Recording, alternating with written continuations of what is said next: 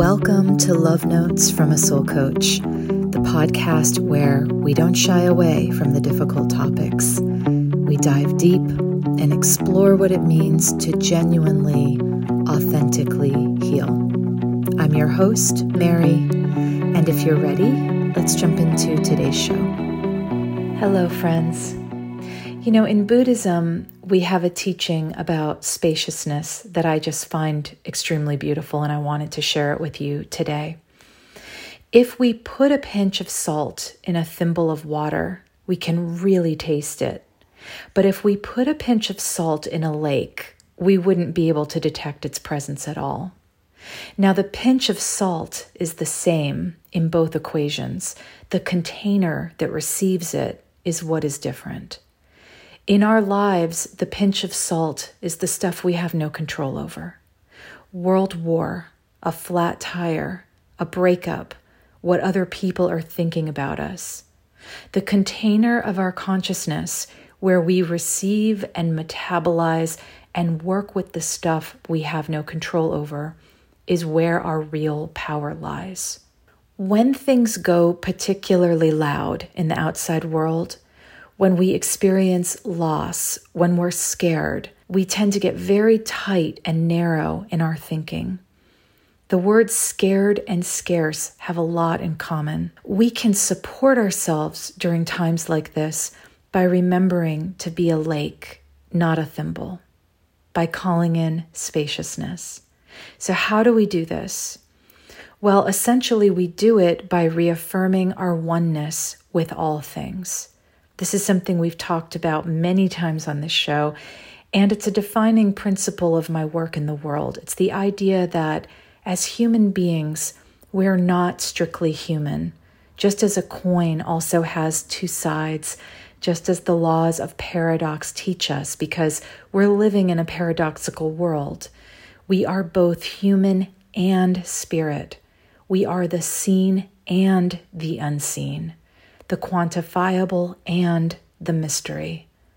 So, in order to expand our inner consciousness in response to life's hardships, we want to lean into that spiritual, soulful side of our humanness. What does that look like for you? For me, it's dog walks, it's my meditation practice, it's writing, music, slowing down, long car rides by myself on the back roads where I live, long conversations with people in my life who are part of my soul family. It's fresh flowers, Sufi poetry. Just as we talked about making a literal list of moments we've experienced pure joy in last week's episode, this is the same idea. What feeds your soul?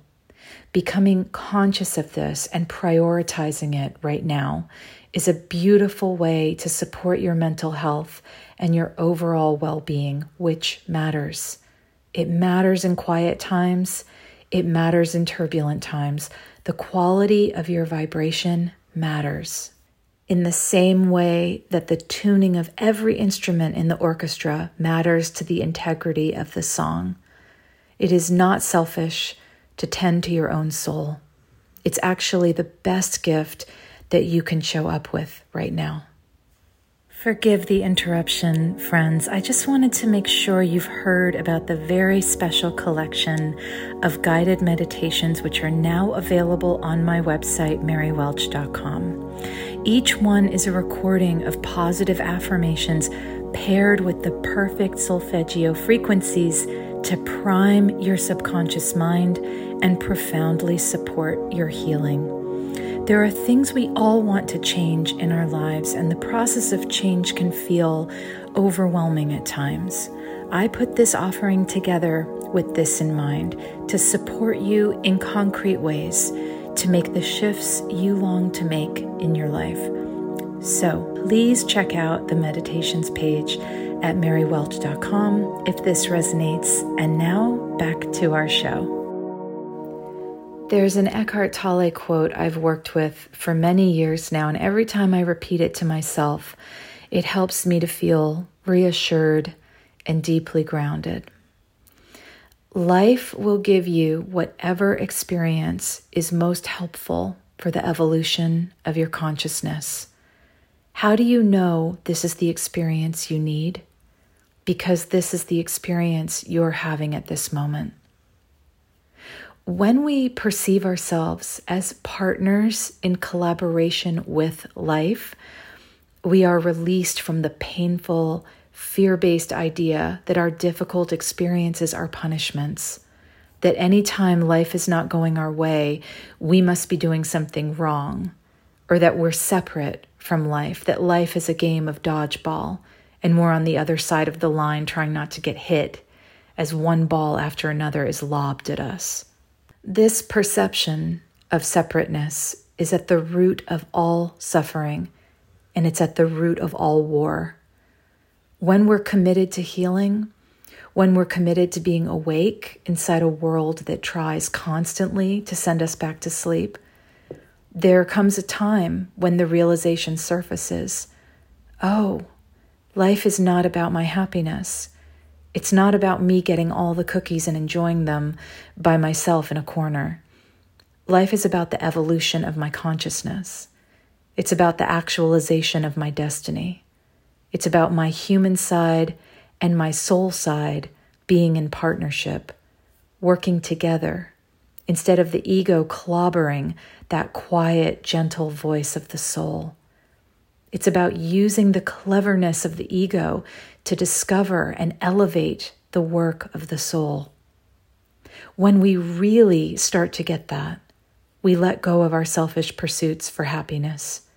And ironically, this is when profound joy can find us even in the midst of catastrophic times where the world is facing more threats to its peace than can be counted. We can experience a sense of purpose and meaningfulness knowing that we are tending to the vibration of our instrument. We are reinforcing our oneness. We are committed to being awake. We are committed to being of service and showing up every single day that we're here in our human form as both our human selves and our spiritual selves, for the sake of our personal evolution and the evolution of this world we are inextricably a part of. Thanks for spending the time with me today. And if you heard something that resonated, please consider liking, subscribing, and sharing this podcast so it can find its way to other ears out there. To learn more about my work and my latest offerings, visit me at marywelch.com or on Instagram at Official. Till next time, friends.